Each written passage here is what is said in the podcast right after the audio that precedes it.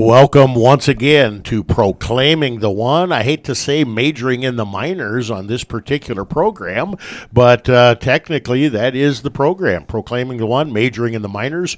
We're taking a look at the different minor festivals, the things and worship services that are celebrated during the week and not necessarily on Sunday. And so today we are wishing everyone a Merry, Merry Christmas, Pastor and a happy Chanukah.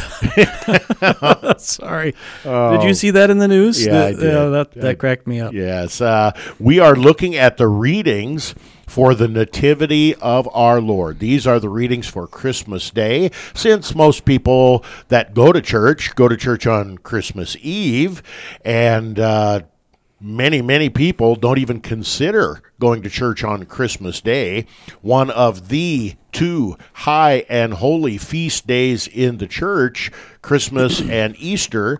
Uh, a lot of people go on Easter. Not too many people go on Christmas Day. We, which we, is a shame. It's I mean, a it's a it's, ginormous shame. That's why you have that day off of work, actually, so that you could go to church because everybody went to church on that day. So we better not have our stores and, and places of employment open.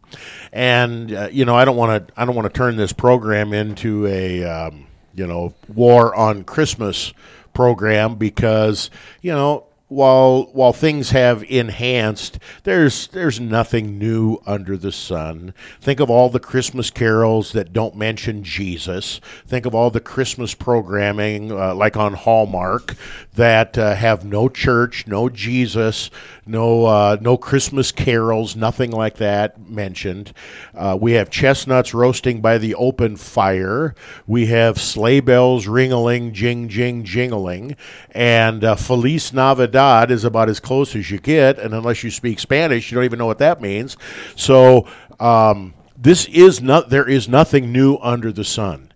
And uh, this war on Christmas has been going on ever since Adam and Eve fell in the Garden of Eden. And I think we can just be that blunt and put that all to rest. We can come up with all sorts of anecdotal evidence. We want to examine the readings that are intentionally chosen for Christmas Day, the celebration of the Nativity of our Lord. And, folks, um, I wish we had a 10 hour program instead of a 50 minute program so that we would have the opportunity to do justice to our readings today. They are that awesome and that great. Um, Vicar, uh, and again, uh, Pastor Poppy, Pastor Moline, Vicar Steele. We serve the saints at Good Shepherd Lutheran Church in Lincoln, Nebraska. And yes, we will have church on Christmas Day. We have for the last 25 years, and uh, we're not going to stop now. 9 a.m. on Christmas Day. Come join us. I guarantee you it will not be an over, overflow crowd. Uh, you'll be able to distance out and all that kind of stuff and hear these great texts and celebrate the Nativity of our Lord. The Holy Gospel that is selected for the Nativity of our Lord. John 1 1 to 18, sometimes referred to as the prologue of John's Gospel, because the 21 chapters that follow uh, all flow in some way, shape, or form out of what we have written for us here in John 1 1 to 18. So, Vicar, take it away. In the beginning was the Word, and the Word was with God, and the Word was God. He was in the beginning with God. All things were made through him, and without him was not anything made that was made. In him was life, and the life was the light of men. The light shines in the darkness, and the darkness has not overcome it. There was a man sent from God, whose name was John. He came as a witness, to bear witness about the light, that all might believe through him. He was not the light, but came to bear witness about the light. The true light, which enlightens everyone, was coming into the world. He was in the world, and the world was made through him, yet the world did not know him. He came to his own, and his own people did not receive him. But to all who did receive him, who believed in his name, he gave the right to become children of God, who were born not of blood, nor of the will of the flesh, nor of the will of man, but of God. And the Word became flesh and dwelt among us. And we have seen his glory, glory as of the only Son from the Father, full of grace and truth. John bore witness about him, and cried out, This was he of whom I said, He who comes after me ranks before me, because he was before me. For from his fullness we have all received grace upon grace. For the law was given through Moses, grace and truth came through Jesus Christ. No one has ever seen God. The only God who is at the Father's side, he has made him known. The Father has made known the Christ. I think that summarizes beautifully what these 18 verses from John chapter 1 are all about. This particular year, and I'm not sure when you're hearing this, but this particular year that we uh, are uh, recording this minor festival program, the Nativity of our Lord, our Advent Wednesdays have been examining in great detail these uh, these words from John chapter 1 and they have to be taken as a unit. It has been extremely difficult to preach on two or three verses from these this 18 chapter prologue because everything hinges on the words that follow or the words that come before. It is such an amazing text. Pastor, I know you've preached on this text uh, multiple times. What are some of the challenges that you have found with regard to preaching on these 18 verses? Well, I think you're right in saying that one of the challenges in preaching on these words is keeping it concise um, in such a sense that your listener can listen to the sermon and follow what you're saying and understand. I think it's also difficult to. Um, preach on these words and stay true to the theme of the day, which is the incarnation and the birth of Christ, uh, because there is so much more in there that you want to get distracted on and to go and preach on these different doctrines and ideas that are uh, clearly taught in this. Um, you know, we have. Uh, so much there you can't get it all in one bite. And so uh, to to manage to distill it down in such a way that people understand what it says but also um, are able to listen to the sermon because it's not a three day long you, you, said earlier you know 10 hour episode of this program um, you know to get it all in in a, a concise way is very difficult.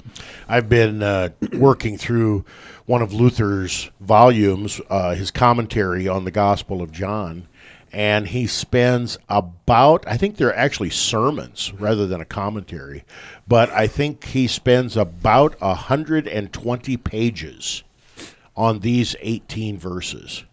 And uh, I mean, it's so wonderful and it is so glorious, but it is so much to digest, and you just can't squeeze this into a 15 or a 20 minute segment or sermon. Um, right off the bat, we have words that make us think of the book of Genesis and the beginning of Scripture, we have almost a riddle or a puzzle with regard to this thing called the Word. Vicar, what is going on here at the beginning of John chapter 1?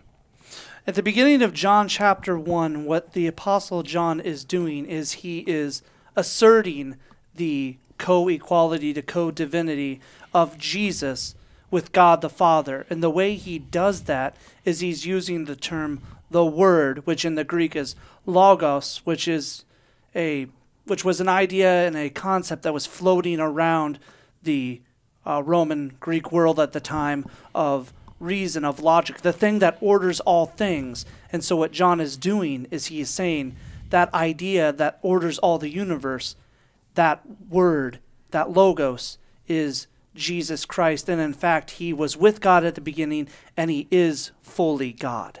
It is, uh, it is amazing at the beginning of John that John, under the inspiration of the Holy Spirit, of course, is teaching us about the doctrine of creation. He is teaching us about the two natures of Christ. He is taking a swipe at what later would be known as Arianism. All of these things are happening in the first two or three verses of this particular prologue here.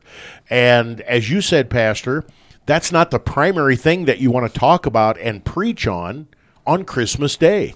You want to get to verse 14. You want to hurry up and and play the trump card.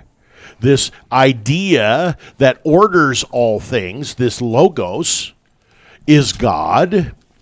And not only is the Logos God, he is with God. And so we have the doctrine of the Trinity being taught. And this Logos, this idea, is not a created being because nothing is created that hasn't been created through this logos, including the logos himself. So there goes Arianism out the window, along with Jehovah's Witnesses and Mormons and any other sects that would deny the divinity of Jesus. But the bottom line of this prologue is verse 14. Pastor, what am I talking about, and why is verse 14 so crucial?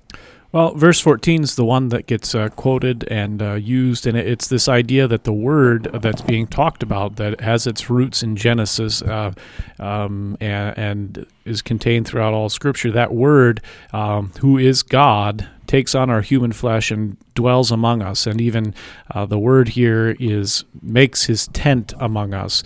Uh, the tent being the body of Jesus, and uh, uh, and so that's the idea here is the incarnation, Jesus Christ, true God, born of the Virgin Mary in human flesh.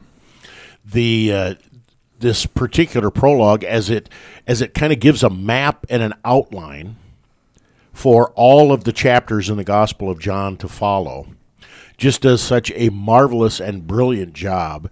Um, no human mind could craft this. No human mind could have come up with this particular plan. What a, what no. a great testimony to the inspiration of Scripture. And I, I think that's really clear too in John's Gospel is that he knows the Pentateuch and is finding the fulfillment of all of that in Christ, which is why uh, he begins with "in the beginning," just like the Book of Genesis does. Now, Matthew and uh, Mark also talk about the beginning. They do it in a different way. Ma- Matthew says the word Genesis.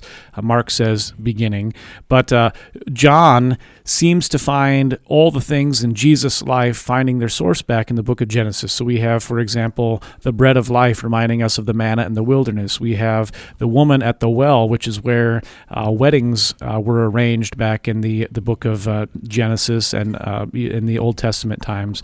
We have all these other references that go back to.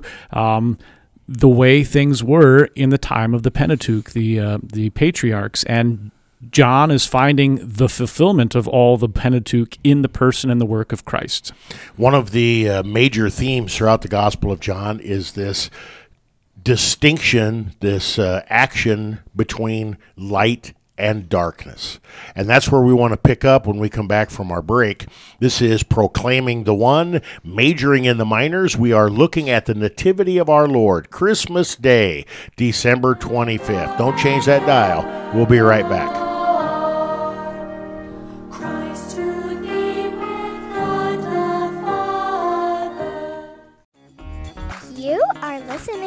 To KNNA LP 95.7 FM, Lincoln, Nebraska.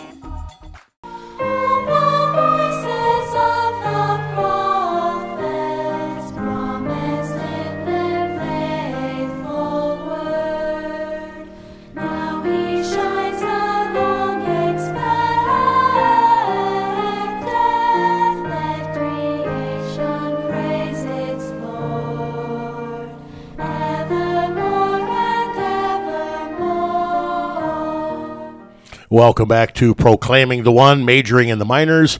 Pastor Poppy, Pastor Moline, Vicar Steele. We serve the saints at Good Shepherd Lutheran Church in Lincoln, Nebraska. Today we are parking the car on Christmas Day, December 25th, the Nativity of our Lord.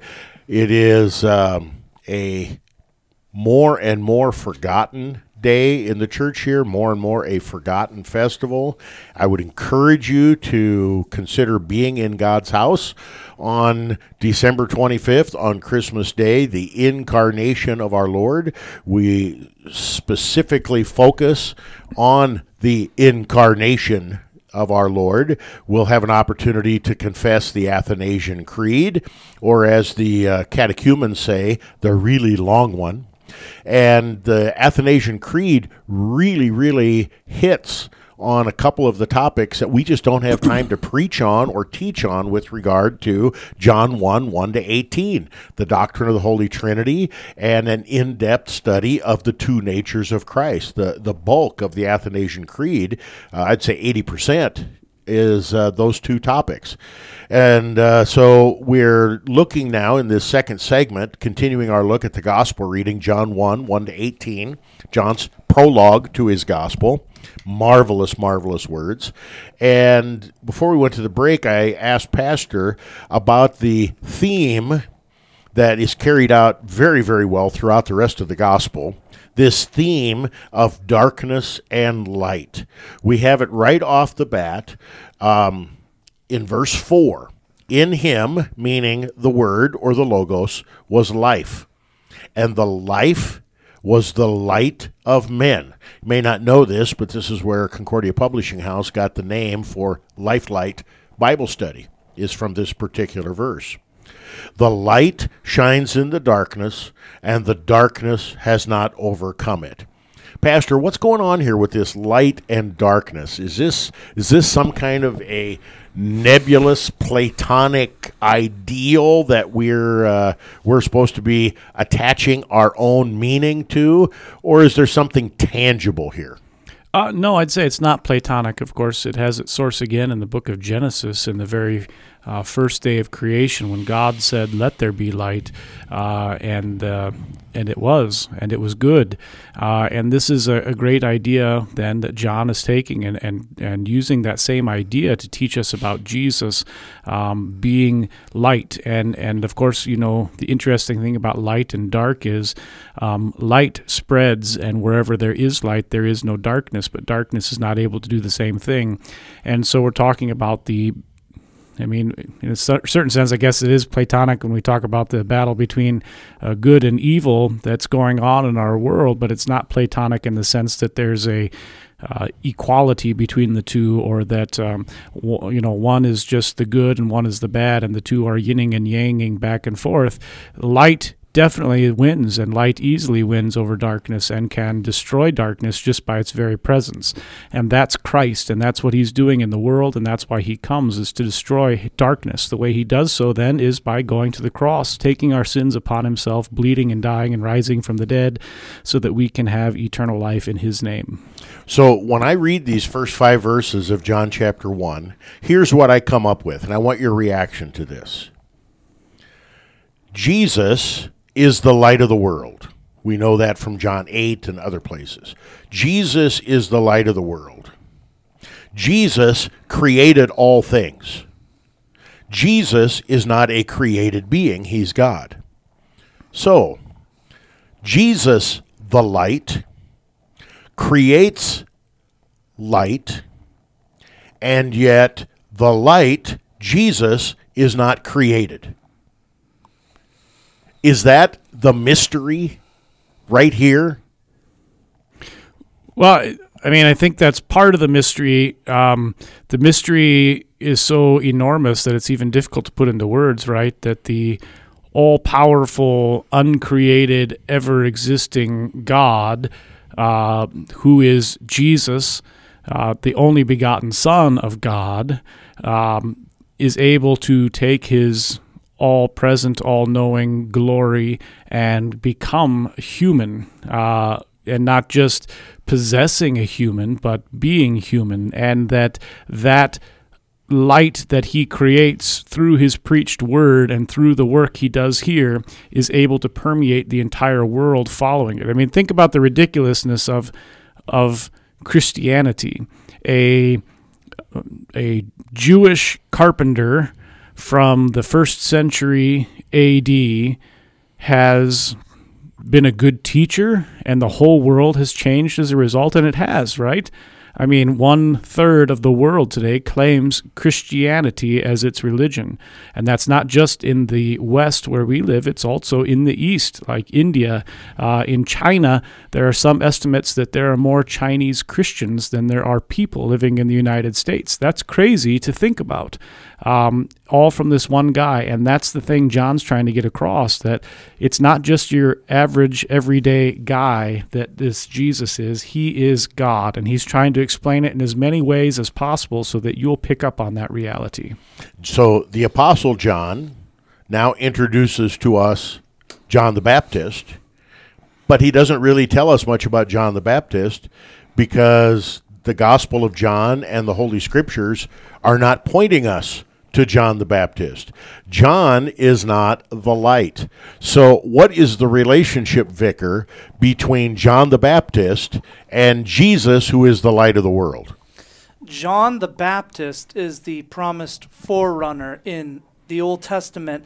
God promises that he will send Elijah to prepare the way of the Lord. And so John's whole life, his whole ministry is only and ever to prepare people for the arrival of Jesus and to point him to Jesus and say, hey, this is the guy I've been preaching about. This is God's Son.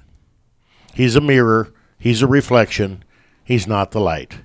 The true light, which enlightens everyone, was coming into the world. Pastor, is that verse, verse 9 of John chapter 1, is that an allusion to objective justification?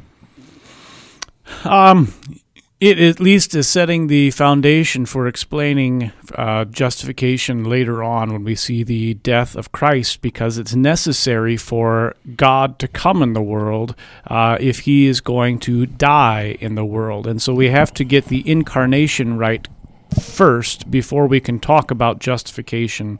And and that's what uh, John is attempting to do here. And not attempting he's doing a very marvelous job at it as well.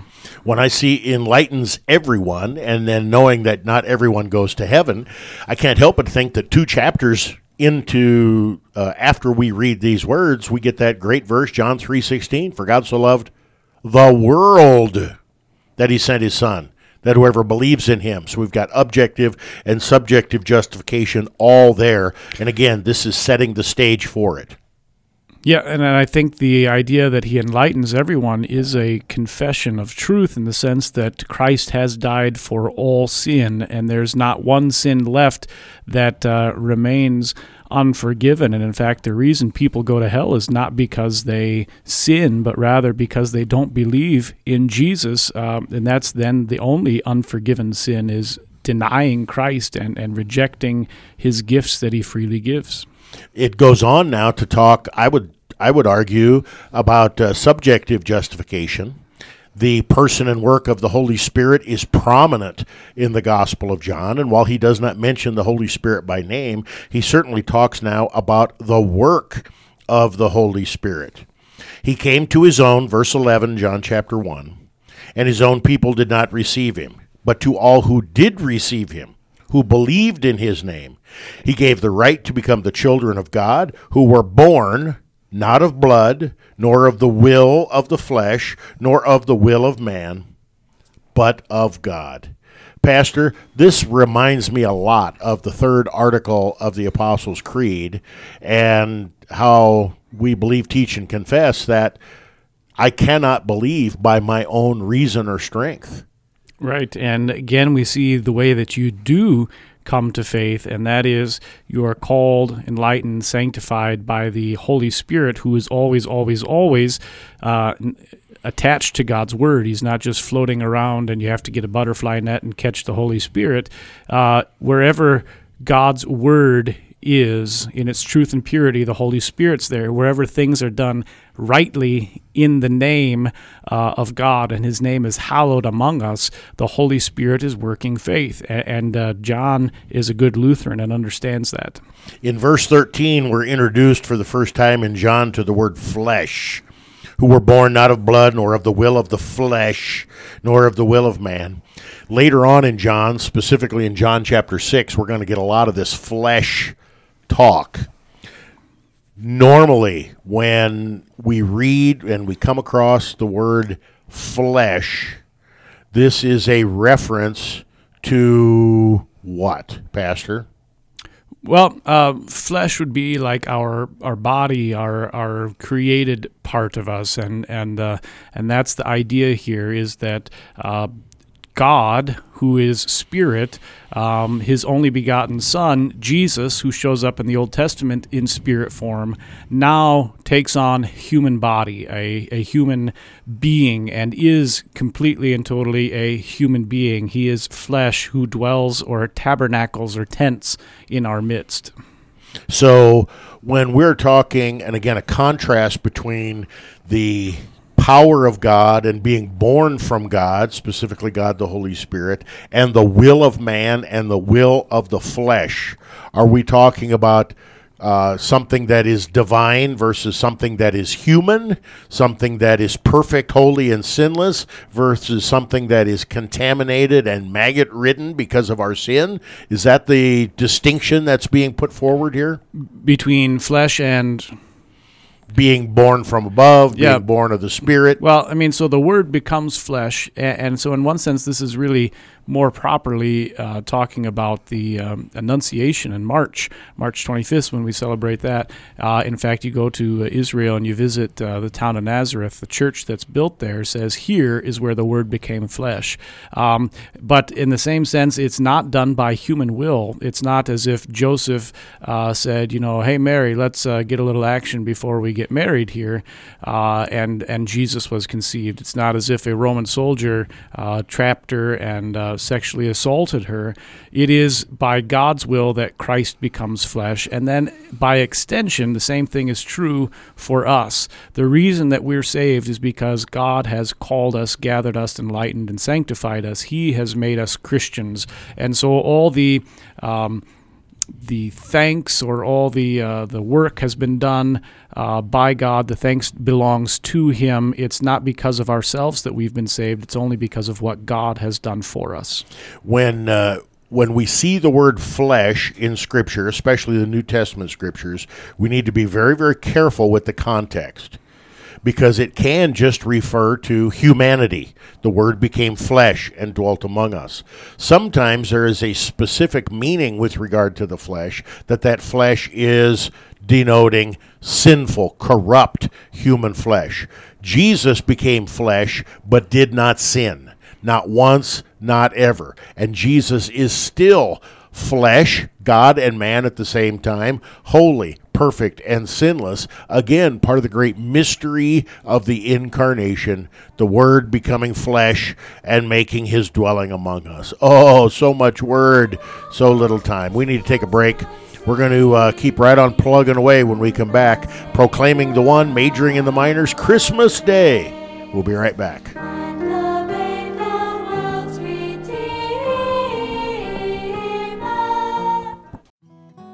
You are listening to KNNA LP 95.7 FM, Lincoln, Nebraska.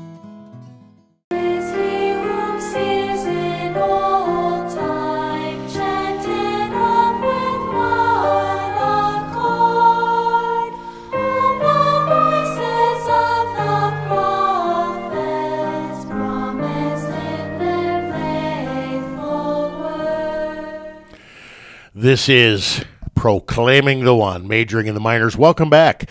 We're taking a look today at the readings for the Nativity of our Lord, Christmas Day. December 25th, proclaiming one minor festivals. I really hate to say minor festival with regard to Christmas Day. This is as major as it gets, and yet we rarely have an opportunity to look at these readings. In our first two segments, we spent all of our time looking at the prologue of John, John 1. 1 to 18. And we didn't do it justice. There's so much more to say. But we're going to move on, and uh, I'm, I'm going to ask the hearers and uh, my two cohorts here to uh, humor me and bear with me because I want to use our Old Testament reading from Exodus 40 to connect us back to John chapter 1. And I think that will be a uh, helpful exercise for everyone involved. The Old Testament reading selected for the Nativity of our Lord, December 25th, Christmas Day, is Exodus 40, 17 to 21, and then 34 to 38. Vicar, take it away. In the first month in the second year, on the first day of the month, the tabernacle was erected. Moses erected the tabernacle. He laid its bases, and set up its frames, and put in its poles, and raised up its pillars. And he spread the tent over the tabernacle, and put the covering of the tent over it, as the Lord had commanded Moses. He took the testimony, and put it into the ark, and put the poles on the ark, and set the mercy seat above the ark. And he brought the ark into the tabernacle, and set up the veil of the screen, and screened the ark of the testimony, as the Lord had commanded Moses. Then the cloud covered the tent of meeting, and the glory of the Lord filled their tabernacle. And Moses was not able to enter the tent of meeting, because the cloud settled on it, and the glory of the Lord filled the tabernacle. Throughout all their journeys, wherever, whenever the cloud was taken up from over the tabernacle, the people of Israel would set out. But if the cloud was not taken up, then they did not set out till the day that it was taken up. For the cloud of the Lord was on the tabernacle by day, and fire was in it by night, in the sight of all the house of Israel throughout all their journeys. What in the world is this? This doesn't have anything to do with Christmas. Ha ha ha ha. Uh, this is an amazing text. And I don't know if you caught it or not, but it was in our first segment when uh, Pastor Moline couldn't stick to the first five verses of John chapter 1. He had to jump the gun and go all the way down to verse 14, the uh, probably the most quoted verse from the gospel of John second only to John 3:16 the word became flesh and dwelt among us.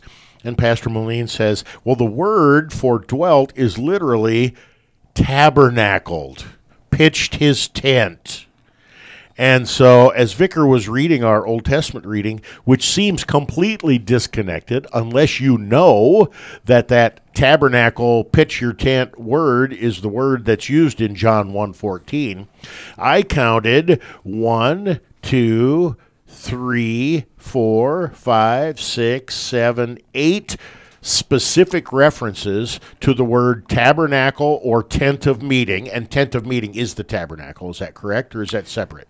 Uh, yes. It's the same thing. Okay. And then there were also uh, several pronouns that referred to the tabernacle it, it, it. Uh, and so there's at least 10 references in these verses that Vicar read from Exodus 40 referring to the tabernacle. And so, Pastor, uh, you are our worship, tabernacle, historical expert at Good Shepherd. And I'm not saying that tongue in cheek, I mean that with every fiber of my body. Can you, in a couple of minutes, explain to us what is going on in Exodus 40 before we connect it to John 1? What is going on with this tabernacle, glory, ark, uh, cloud? They they went in, they went out. Can you give me a summation of what in the world is happening here? Yes, I can. Please do. Um, in um in the time of the Exodus, the people of Israel uh, leave uh, the land of Egypt through the Red Sea and they enter uh, the wilderness. And as they're out there in the wilderness, God shows up, and uh, first off, He's leading them by a pillar of cloud by day and a pillar of fire by night, and protecting them and keeping them safe. Uh, and that's a visible manifestation of God amongst them. When they get to uh, Mount Sinai, uh, God gives His word to them in the form of the Ten Commandments, and also teaches them what their uh, special lives are going to be like, how they're going to be a holy people set apart uh, from the other people of the world for a specific purpose. That specific purpose, of course, is that the Savior, Jesus Christ, is going to be born among them.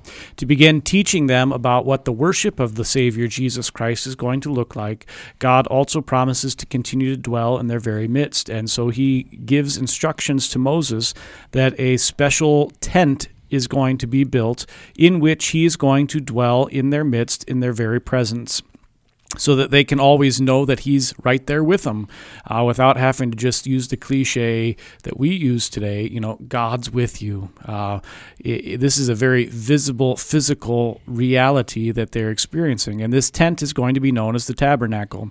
Uh, the tabernacle has uh, a variety of uh, parts that are put together to create this. First off, there's a tent wall that surrounds the entire compound. Inside of that, there is a movable altar, there is a laver or a washing basin, uh, and uh, there's space then to do sacrifices uh, at that altar and that laver. Then there's a tent within the tent wall uh, that is the tabernacle itself, built of two rooms uh, the holy place and the most holy place.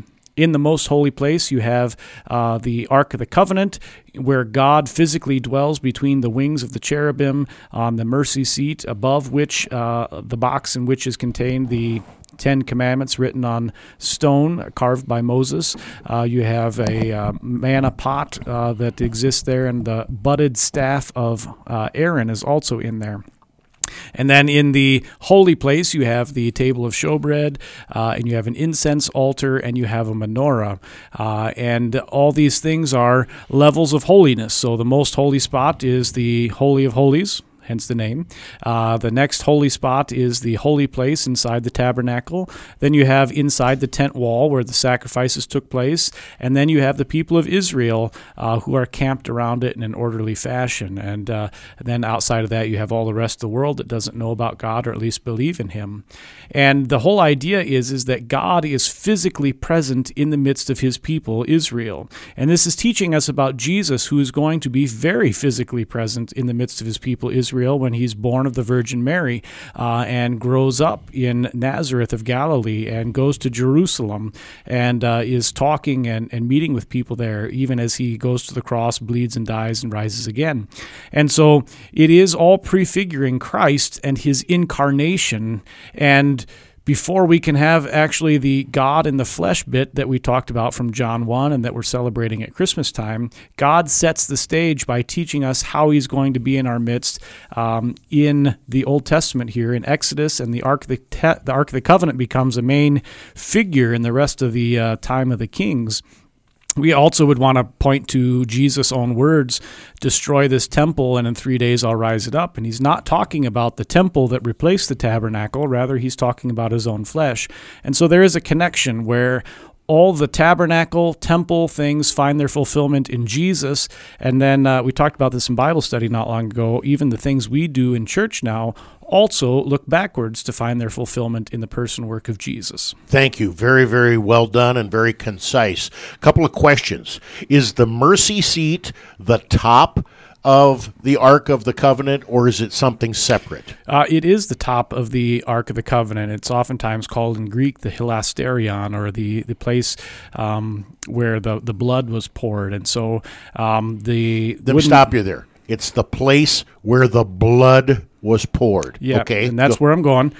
Um, the the Ark of the Covenant is a, a wooden box coated in gold, uh, and on top of it is a lid, and the lid has two angels or cherubim with their wings uh, guarding your sight from the front or from the top of the box, and uh, that's the very place then where God physically dwelt amongst His people, and the angel wings guarded you from seeing God directly because that was bad for you. You you you were ended if you saw God, and only the high priest was allowed to go in there uh, once a year on the Day of Atonement, and he would pour blood between God, between the angel's wings, between God's existence there, and the uh, mercy seat, uh, which underneath is the Ten Commandments, the law.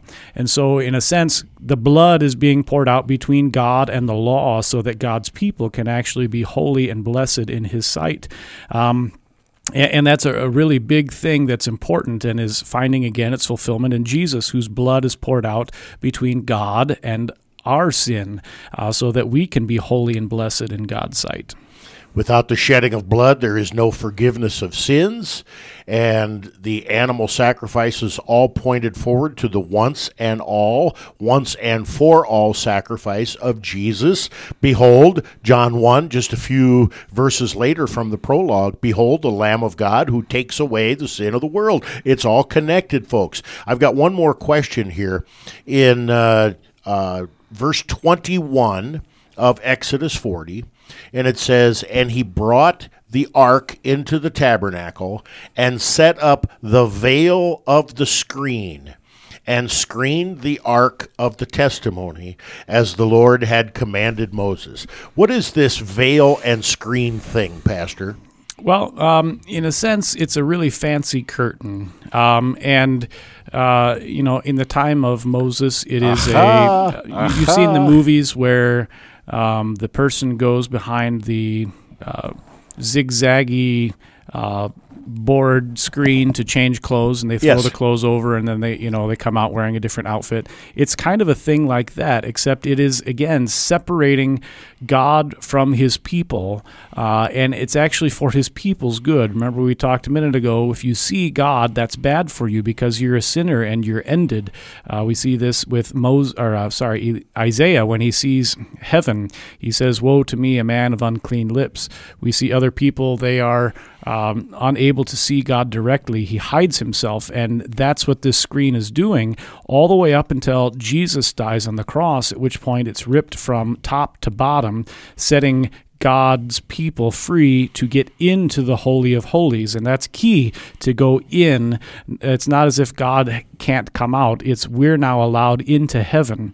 Uh, the door is opened. The uh, the words of Jesus, I stand at the door and hold it open. Uh, I'm not quoting it exactly from Revelation. That's the fulfillment of that. So the screen and the veil from the tabernacle becomes the curtain in the temple, the very temple curtain that is ripped from top to bottom when Jesus dies on Calvary's cross. And there's even, I mean, we could get into that even deeper. The design uh, that was embroidered on that temple curtain is really key because it had images of the heavens. And so it's even an idea that the heavens have been ripped open so that now we can get into heaven, which then also brings us to the baptism of Christ in the Gospel of Mark, where the heavens are ripped open and God speaks down, uh, This is my Son who I am well pleased with.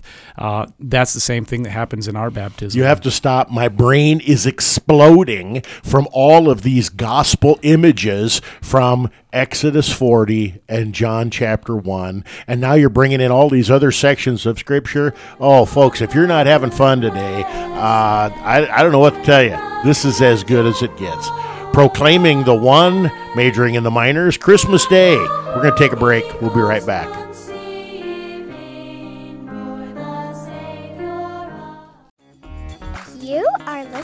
To KNNA LP 95.7 FM, Lincoln, Nebraska.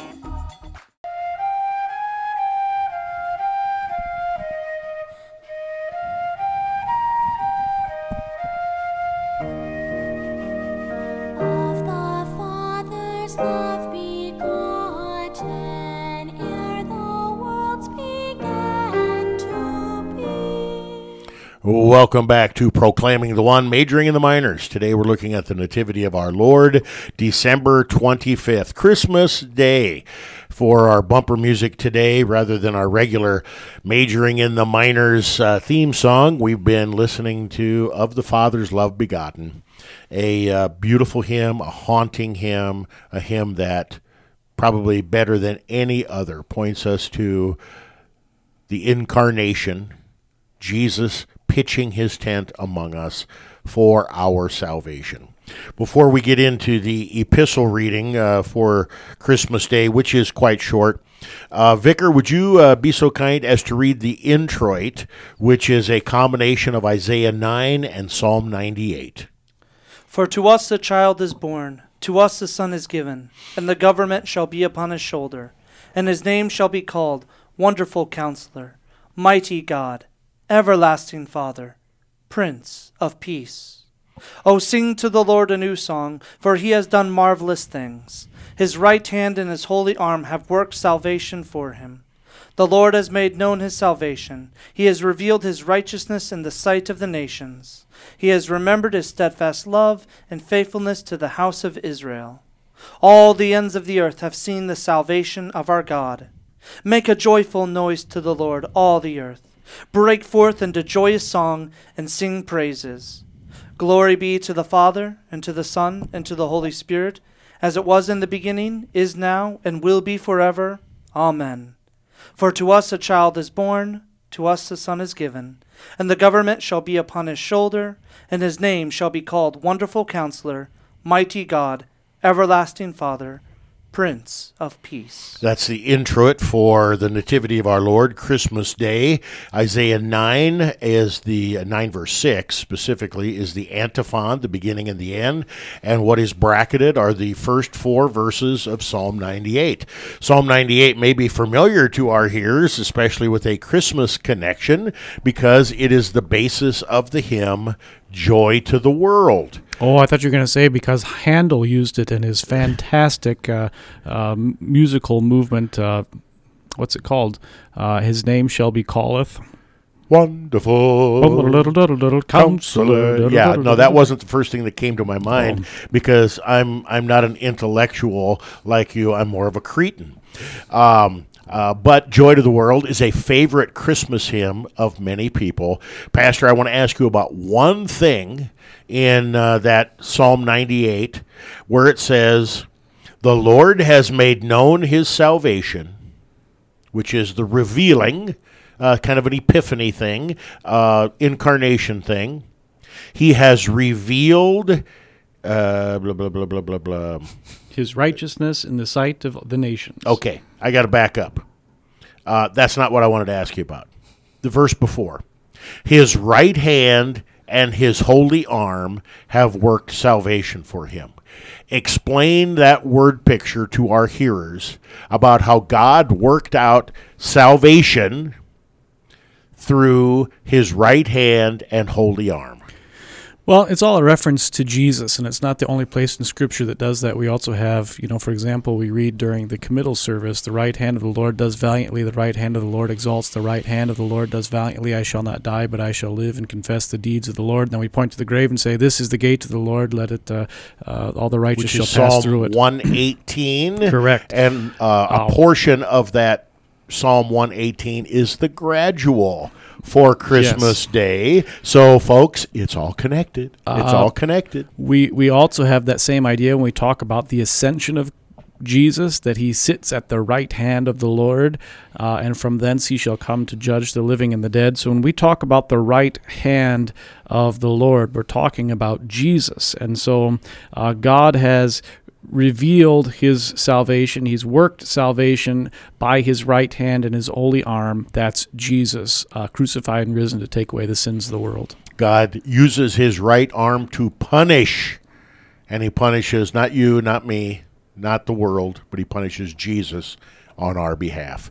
Don't miss that connection on this Christmas Day celebration. Okay, let's shift quickly now to our uh, epistle reading. It's quite short and uh, very profound. Titus chapter 3, verses 4 through 7.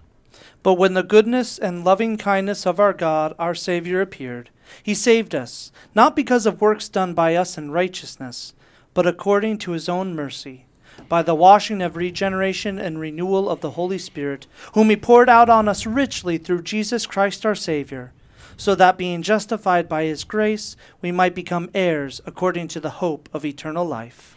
You may recognize those words. Uh, one of uh, Luther's great proof texts in uh, the uh, section in the Small Catechism on Holy Baptism.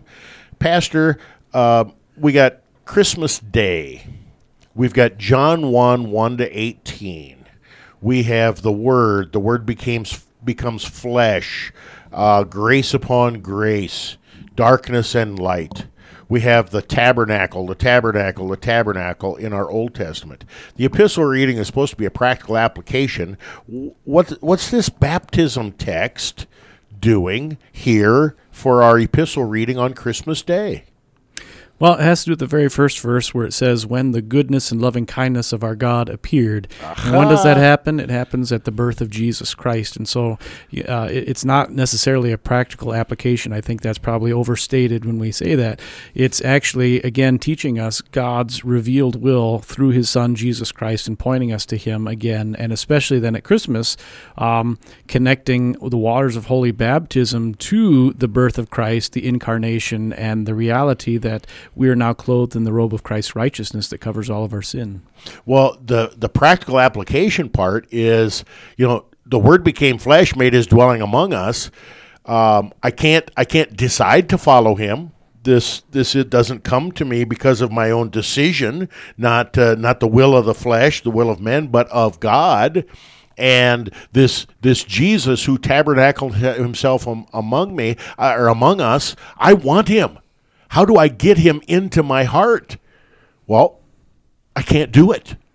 I believe I cannot, by my own reason or strength, believe in Jesus Christ my Lord or come to him. But, but, the Holy Spirit. And here we have how Christmas Day, the incarnation of our Lord, and you can't have Christmas Day without Good Friday and Easter. It's all, it's the whole enchilada, as Brother Kuhlman would say. This is how God delivers the incarnation. This is how God delivers Good Friday. This is how God delivers Easter Sunday. This is how God delivers the forgiveness of sins. This is how God delivers the deliverance to people that are in desperate need. He saved us. God is the one doing the saving. Not because of works done in us, but according to his own mercy. In other words, we didn't deserve it, but he saved us anyway. By the washing of regeneration and renewal of the Holy Spirit, whom he poured out on us richly through Jesus Christ our Savior, so that being justified by his grace. Pastor, how does one become justified through the pouring out of the Holy Spirit and the washing of regeneration? How is baptism and justification connected? Well, in the waters of holy baptism, God puts his name upon us the same way that a farmer brands his cattle or, or puts an ear tag on there, says, This person now belongs to me. Um, and of course, you know, you can wander off and reject that or pull, a, uh, pull the ear tag out, I guess, if you wish, um, to use that to the end. But uh, God puts his name upon the person. He clothes them in the robe of Christ's righteousness so that when God looks at the individual, he no longer sees their sin and their guilt and the terrible things that he's done, but instead he sees the forgiveness won by Christ on the cross. And he sees that when he looks at each person who has been baptized into his name. He pours out the word through the uh, scripture that is read and delivered into their ears. Faith comes by hearing, and by hearing uh, the word of God. Um, we we see the word poured out upon us as well when the word says take and eat this is my body given for you. Take and drink this is my blood which is shed for you. In all these ways the word is poured out upon us so that we are continually brought into faith.